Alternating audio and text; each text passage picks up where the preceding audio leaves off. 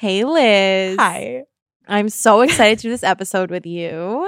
We are going to talk about all the songs that you made for season two of Material Feels.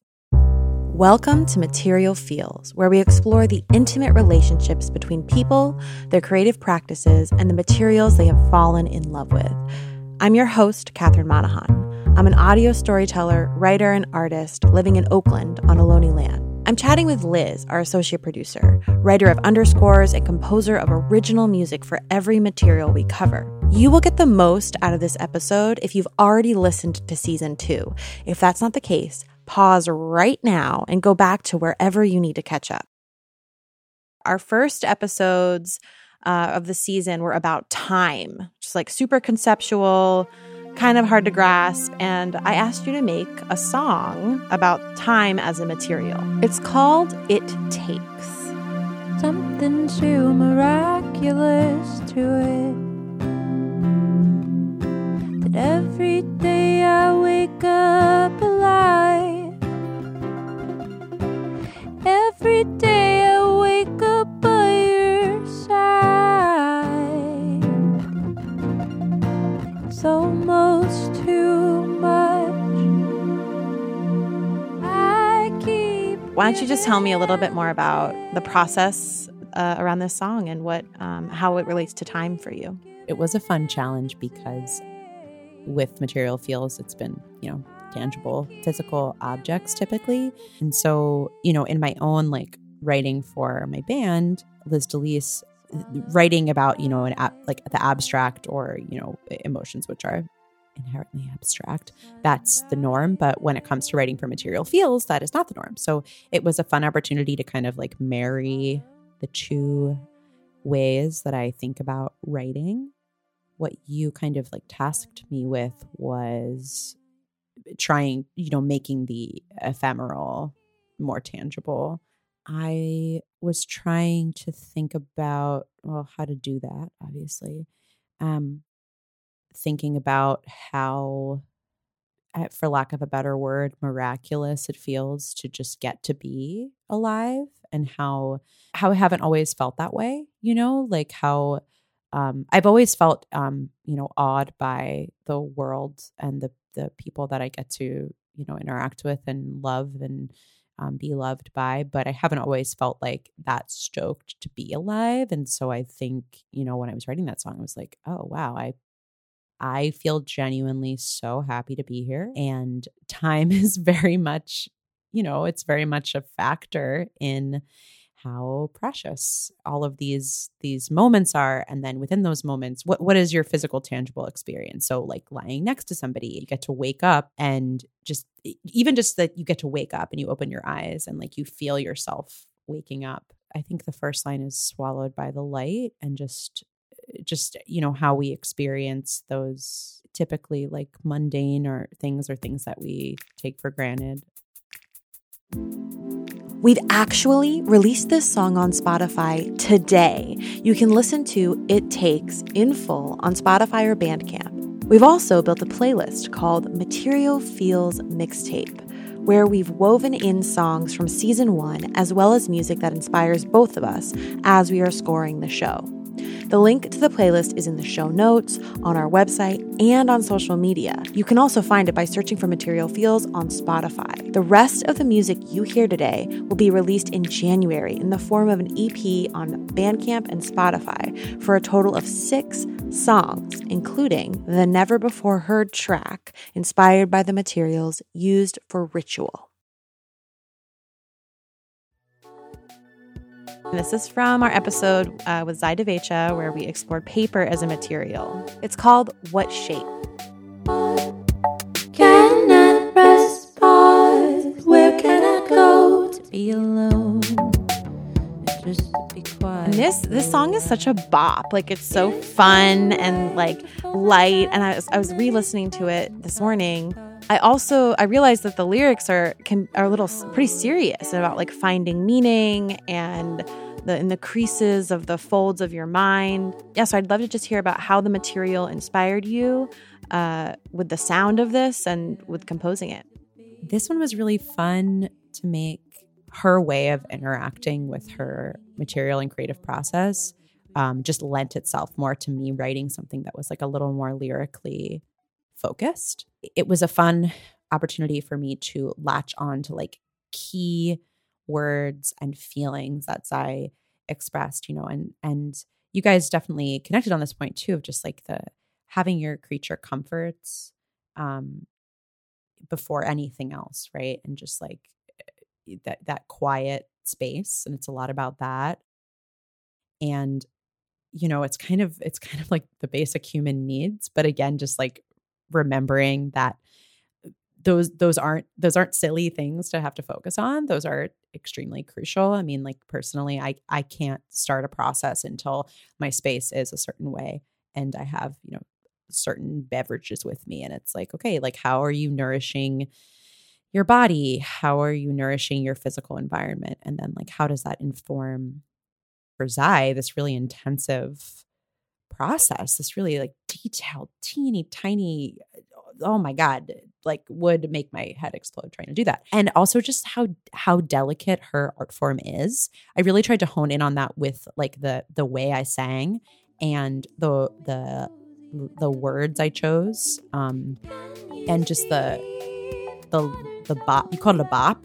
The bop to me feels like there's something that's kind of light about it you know it's like like it's very flitty and uh, yeah I when I first heard it, it really resonated. Also with Zai's energy, um, which I thought was really interesting because you weren't present with me. Her enthusiasm, her she's very cheerful um, and friendly, and she talked a lot with her hands. She's a very airy and light communicator, um, and I felt like that actually was translated in the music, which was really really powerful.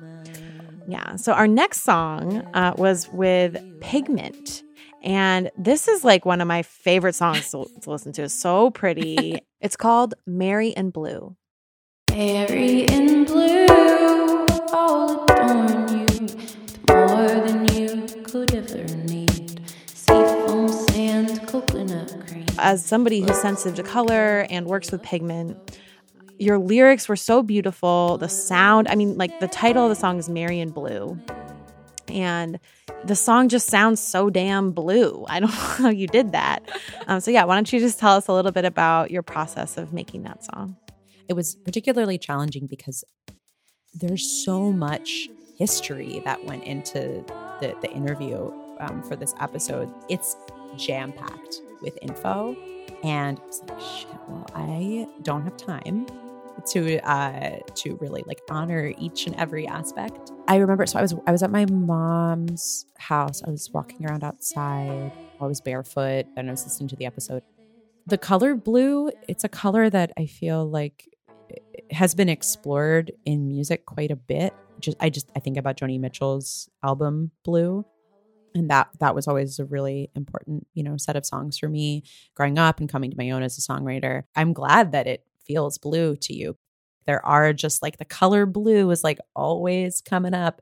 And it's one of those kind of uh, it feels mysterious and special to me. Uh, ultramarine blue is something that Alexis talked about. Yeah. She talked, we were talking about the history of pigments, and Alexis was like, well, the whole reason I started my business, the very, the seed that really it grew into this whole enterprise was that she walked into a pigment shop and saw raw uncut, you know, ultramarine blue and um, fell in love with that color.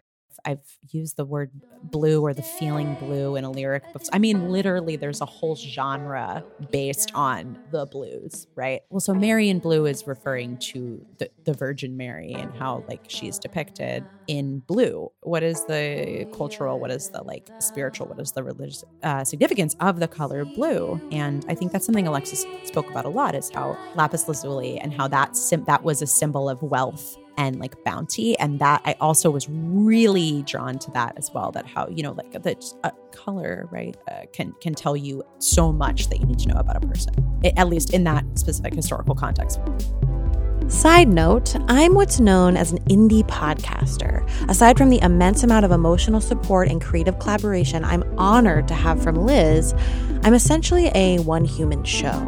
In order to make season three a reality, I'm going to need your help. I want to hear directly from you as to why you keep listening to Material Feels. I'll take the juiciest answers and stitch them together and use it to advocate for the show. If I use your voice memo, I'll send you a free Waveform Ceramics magnet from my Etsy shop so you can make fridge poetry out of sculptural audio clips. To participate, all you need to do is visit www.speakpipe.com slash material where you can leave me a message. The link to that website is also in the bio of our Instagram page and on our website, www.materialfeelspodcast.com. When you go to SpeakPipe, make sure to include your email in the form so that if I use your voice memo, I can get in contact with you and send you your free magnet. Other ways to support the show buy some pottery from my Etsy shop, Waveform Ceramics, at etsy.com slash shop slash waveform ceramics. Becoming a Patreon is also extremely helpful to me. Donating a dollar, $3, $5 each month, it makes a huge impact and I appreciate you so much. You can find the Material Feels Patreon at www.patreon.com slash material feels. So the glass episode, this song is so funky. it's called Simmering.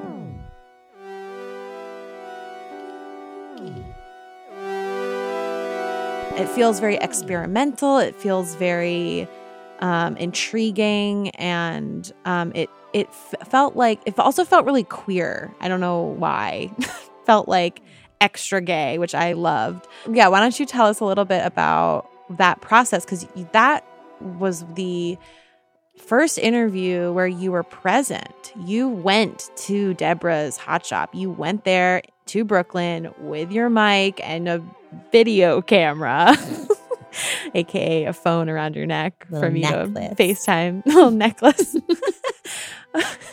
um, so professional. Uh, so yeah, why don't you tell us a little bit about the process with the glass song? getting to do a tape sync, I think with anyone is like a really special, strangely intimate experience. Deborah has a lot to say, but not in not in a way where she's like filling up space. She's just she's a thinker. She's somebody who considers every little detail of of of whatever she's sharing, whatever she's talking about.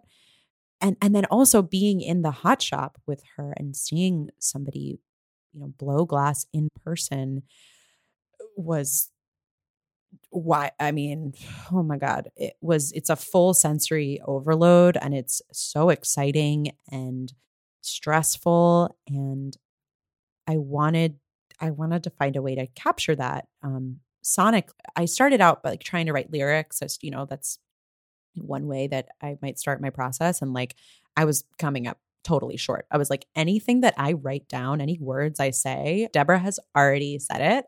I don't need, that's not the space that I need to take up. What I, what I want to do is try to capture what I, what I witnessed uh, while, while she was, she and her team were doing their thing. It was, it was funky. What was the word you used? I think I said funky. It was really funky. It was like freaky funky. freaky funky like yeah like listening to the song there's a lot of like movement and in and out and there's like layers it reminds me funnily enough of the first song you ever wrote for material feels which is uh, walter's song for for ceramics and Mm-hmm. um ceramics you know you're throwing on the pottery pottery wheel and it's going around in a circle and with with glass blowing you're you're using the Hunty. hot- yes, you're using the punty and good job. And um Deborah be proud. Using the punty and spinning the glass and it's all there's some centrifugal force in in both of those art practices. So I think it's interesting that that song has some sonic parallels or overlaps with Walter's song. Yeah, I didn't even think about that. And then also, I, I mean, I think one of the few words I do say is spinning um, in the song. And because that is such a key part of the process of glass blowing, as I learned. But also just how Deborah likens it to Sufism. The whirling dervish is what it's called. So it's that it's that ritual of I guess it's all men in these like really these like elaborate they have little hats on and they're spinning and spinning and spinning and they're going into this like trance like meditative state and how like the first time she saw glass being blown, I think that was what she was reminded of. And so I just, yeah, I kept coming back to like the cyclical, the spinning, that Mhm. movement. And I mean, talking about the song being queer and thinking about the circle of life, rebirth, queerness, and coming into your own queerness is its own form of rebirth. We have another episode like this from season one. It's called Sound, where Liz and I go through each of the songs from season one um, in, in a bit more depth than we're doing this time. Um, and one of my favorite parts about this process is you make the connections not only like culturally, uh, historically, emotionally to what the guest is sharing, but also to the material and the physicality. And I feel like the glass song really melds that and was really experimental and deep and complicated because you were physically present. Then the next song uh, was un- back to ephemeral, ethereal, kind of hard to put your hands on. We did an episode on story and the materials used to tell story with Hillary Ray, uh, a fellow podcaster and an oral storyteller. It's called Is It So Wrong? Here with me now. I know you're gone, but I feel you somehow. Cheap chain around my neck. This was right after my so Grammy died, and I was thinking a lot about how stories are passed on through generations. I was thinking about the generations of women in my family, um, and how stories are or maybe are not passed on. How we take the things they leave behind, the stuff, and my Grammy had a lot of stuff. And that ties into what Hillary shared in the beginning with the artist residency and all the objects she started to make um, stories out of. Yes. And so I I actually knew that you were going through that process because Yeah. we're like actual friends like outside of the show. like yeah. um so I I made that connection instantly. I'm like Liz is is in this house going through all these things, thinking about story in relation to the objects we hold dear. I just want to touch on the thought of like an object gaining import after posthumously, I guess you could say, which is something that we talk about in the ritual episode. The lyric, like cheap chain around my neck, is like it's this gold chain that was I found at my Grammys that like literally I don't think I ever saw her wear.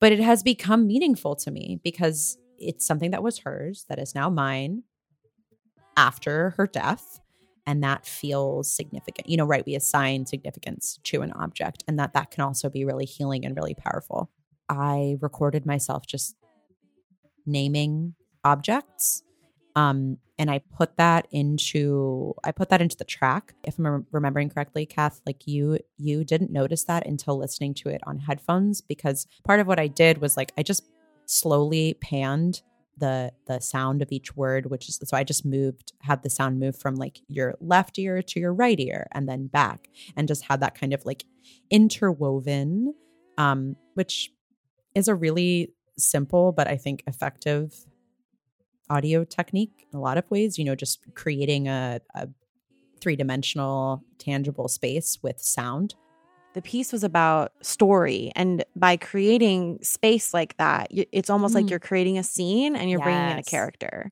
Sort of like a ghost or a friend or a memory or a dream was cropping up. I just love how you did that. So you're still working on the song for ritual and ritual has some crossover with story. In our episode with colleen we talked a lot about using ritual as a way to move through hard emotions and transition or turn over a new leaf, etc. Let's hear the little let's get a little teaser for this. Like what is up with ritual? How are you feeling about it? What are you what are you focusing on? this is is going to be challenging to choose like what angle to come at it from uh whether i want it to be like have the song be like a literal ritual and like how i could interpret that in like an audio way whether i want it to be somehow sharing a ritual uh, that i already have in my life whether i want to go through the process of creating a ritual to sort of like release my own like it's like how personal do I want to get? How broad are we going to get? It's pro- it's going to be a combination of both. Just the idea of like recalling a happy memory, recalling just a warm feeling that you might have, whether it's an object that helps you recall it, whether it's a smell. It was cool to learn that that's a technique that she uses in her work because that's also something that it's used in a lot of other um, disciplines and um, creative pursuits. It's also used in podcasting, assigning a character or a, a speaker with a certain sound association. And then in a narrative piece, they will like play that music to kind of remind the listener who's who or, or bring people back to a scene. So it's we already use sound in the context of of like invoking and conjuring. As you guys can see, Liz's thought process around this bounces around and there's a lot of ideas, there's a lot of directions someone can take when composing music inspired by a material. Um, and I just feel so honored to work with you and so excited to hear the next song. Is there anything else that you want to say to our listeners while you have the floor? No. okay. wow. Okay. That's it for you guys. Material Feels is produced by me, your host, Catherine Monahan. I'm an artist and audio storyteller based in Oakland, California, living on Ohlone land. I'm originally from New York State. I've got a background in art and a love for the material world. Our associate producer, Elizabeth Elise, produces original music for each episode and crafts our underscores. Sounds are also sourced from freesound.org and MSFX. Please share the show with your loved ones. Review it on Apple Podcasts, shop Waveform Ceramics, our store on Etsy, contribute to our Patreon, and most importantly, make a date with your creative side and engage with the material world however you love to most.